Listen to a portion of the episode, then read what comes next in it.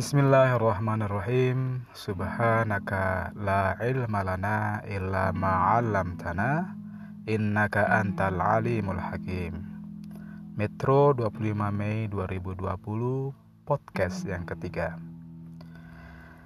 Saat ini saya membayangkan diri tengah berbicara kepada mahasiswa semester atas, mahasiswa semester akhir atau senior students pada mereka saya lalu berkata, Well class, ada yang disebut orang dengan perennial questions. Ya, perennial questions. Atau pertanyaan-pertanyaan abadi yang selalu dipertanyakan dari waktu ke waktu oleh generasi ke generasi. Salah satu perennial questions itu adalah Is this life fair? Apakah hidup ini benar-benar adil? Adakah jawaban terhadap orang-orang yang berkata, "Why life seems so unfair?" Mengapa hidup ini terlihat begitu tak adil? Well, class, I want to let you know, saya ingin kalian tahu bahwa Nabiullah Musa alaihissalam pernah bertanya tentang hal yang sama yaitu tentang keadilan Tuhan. Tapi before we get started, sebelum kita mulai, kita akan cek terlebih dahulu beberapa input kebahasaan Inggris. Yang pertama ada kata oasis, yaitu an area in the desert where there is water and where plants grow. Oasis itu adalah sumber air di padang pasir yang di sekitarnya tanaman bisa tumbuh. Oke.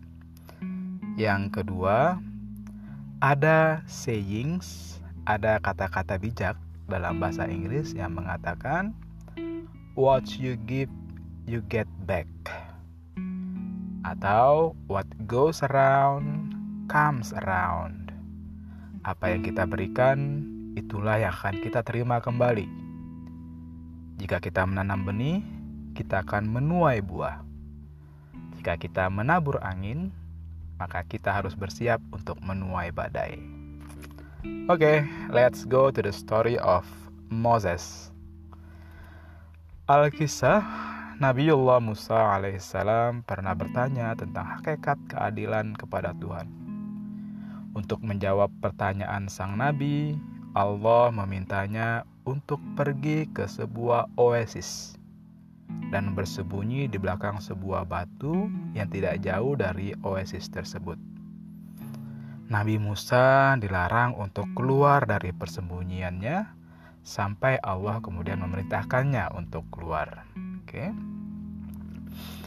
Tak lama kemudian datanglah seorang penunggang kuda ke oasis itu. Seseorang yang dari penampilannya menunjukkan bahwa sangat mungkin dia itu adalah seorang saudagar. Sang saudagar itu kemudian menurunkan beberapa barang dari kudanya, lalu membersihkan badan di oasis. Setelah berwudu dan mendeguk sedikit air dari oasis, sang saudagar pun memacu kudanya melanjutkan perjalanan. Dari balik batu, Nabiullah Musa alaihissalam melihat sebuah koper milik sang saudagar tertinggal di tepi oasis. Barangkali uh, ingin hati menyampaikan kepada sang saudagar bahwa tasnya tertinggal, namun Nabi Musa alaihissalam tidak boleh keluar dari persembunyiannya. Kira-kira setelah sepeminum teh atau setelah durasi waktu yang umumnya digunakan oleh kebanyakan orang untuk menghabiskan secangkir teh, ya, sepeminum teh, datanglah seorang anak kecil yang tengah beranjak dewasa ke oasis yang sama. Sang anak membersihkan diri dan menyiduk air untuk dibawanya pulang. Ketika hendak beranjak, ia melihat ada sebuah koper yang terbuat dari kulit berkualitas bagus, tergeletak tepat di bibir oasis.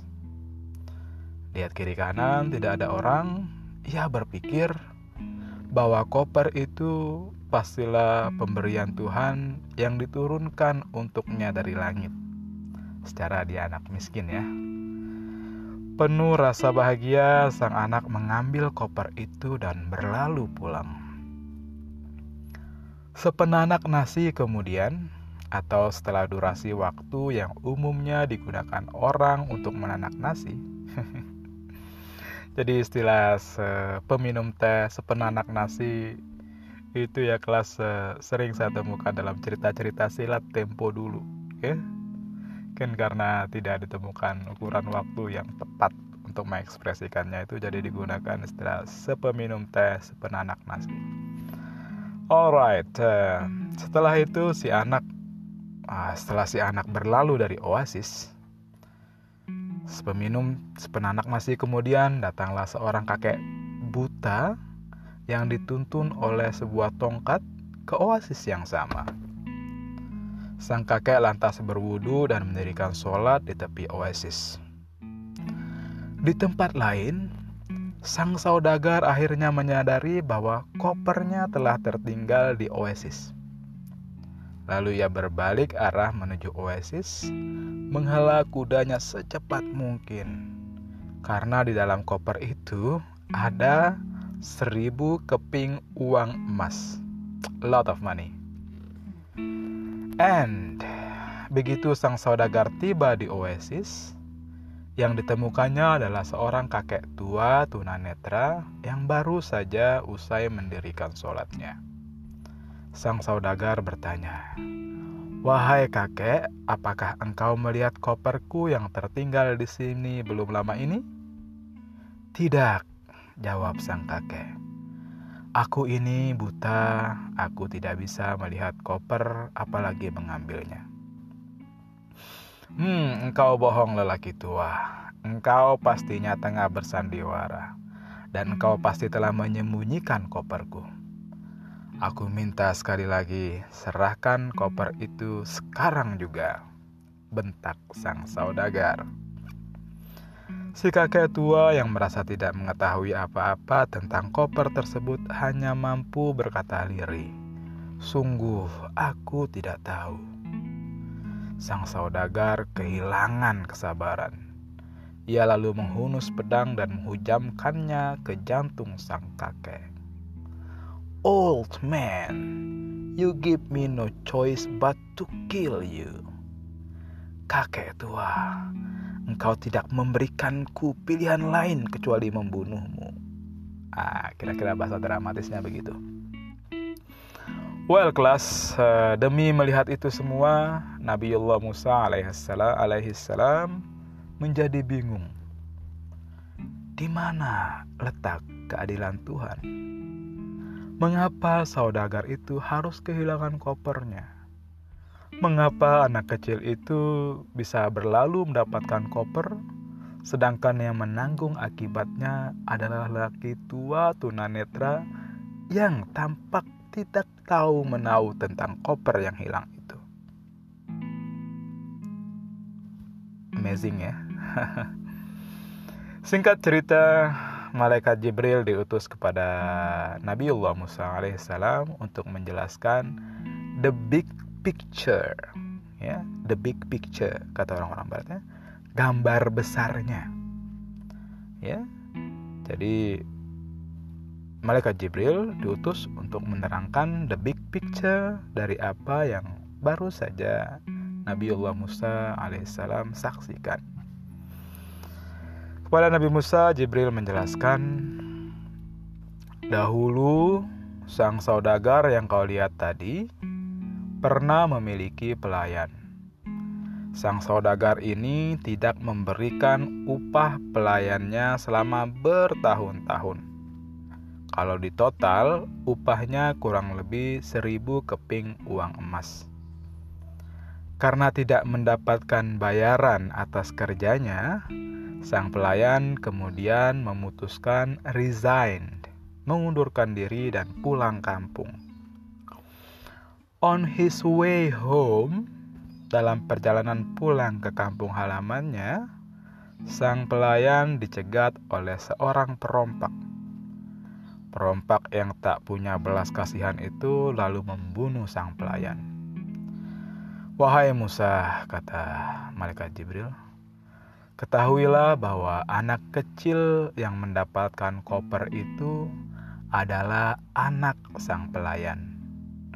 Dan bahwa lelaki tua itu dulunya ketika masih muda dan masih bisa melihat adalah perompak yang membunuh sang pelayan yang notabene adalah ayah dari anak kecil itu. Dapat ya kausalitasnya ya? Ya, saudagar, oke, mempekerjakan pelayan, pelayan tidak dibayar, pelayan itu pulang, dibunuh oleh orang tua, eh, oleh perompak, perompak itu menua dan tidak bisa melihat lagi, oke, kemudian eh, apa namanya gaji upah yang harus diterima oleh si pelayan itu kemudian jatuh ke tangan anaknya. Oke. Guys uh, konon cerita ini ditulis oleh Al Imam Al Ghazali. Honestly saya belum membaca teks aslinya. Jadi sangat mungkin plot ceritanya sama namun redaksinya berbeda saya ingin sekali membaca teks aslinya Oke. Okay? Anyway, cerita ini sangat powerful untuk menyampaikan pesan bahwa life is fair. Bahwa ini, bahwa hidup ini adil kok. Bahwa what goes around comes around. Bahwa setiap tindakan positif atau negatif akan kembali kepada kita melalui cara-cara yang mungkin belum mampu dicerap oleh akal pikiran kita. Cerita ini berkemampuan memperkuat keyakinan Muslim learners atau English Muslim learners like you terhadap ayat yang berbunyi فَمَنْ يَعْمَلْ مِثْقَالَ ذَرَّةٍ خَيْرًا يَرَهُ وَمَنْ يَعْمَلْ مِثْقَالَ ذَرَّةٍ شَرًّا يَرَهُ Perbuatan sekecil apa pun, baik atau buruk, pasti akan mendapatkan balasan. Guys, uh, ini bukan ayatisasi terhadap cerita ya. Ini karena memang memang uh, cerita ini ya mengingatkan saya kepada ayat yang saya sebutkan tadi. Guys, uh, akhirnya what you give, you get back.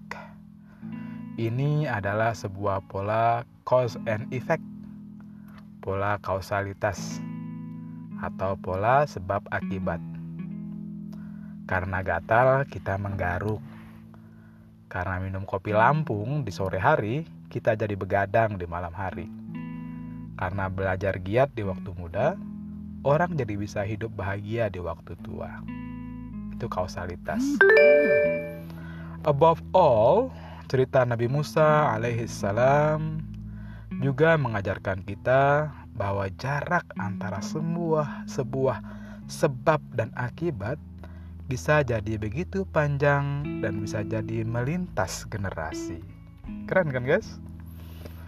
So kelas uh, Do me a favor Kata orang Inggris ya. Kalau minta tolong tuh begitu. Do me a favor Please ya. Bantu saya gitu. Do me a favor Bantu saya untuk merawat cerita bagus ini Jangan sampai cerita ini terkubur oleh cerita-cerita lain dari hasanah luar, hasanah mana pun, padahal temanya sama, what goes around comes around. Kelak, jika kalian menjadi guru bahasa Inggris atau menjadi orang tua, okay, ceritakanlah cerita ini kepada anak Anda, kepada anak didik Anda. Dengan begitu Anda turut merawat cerita ini. Selanjutnya guys, last but not least, I guess, be good, lakukan kebaikan, karena kebaikan yang kalian lakukan itu akan baik untuk kalian dan baik juga untuk orang-orang yang kalian cintai. Assalamualaikum warahmatullahi wabarakatuh.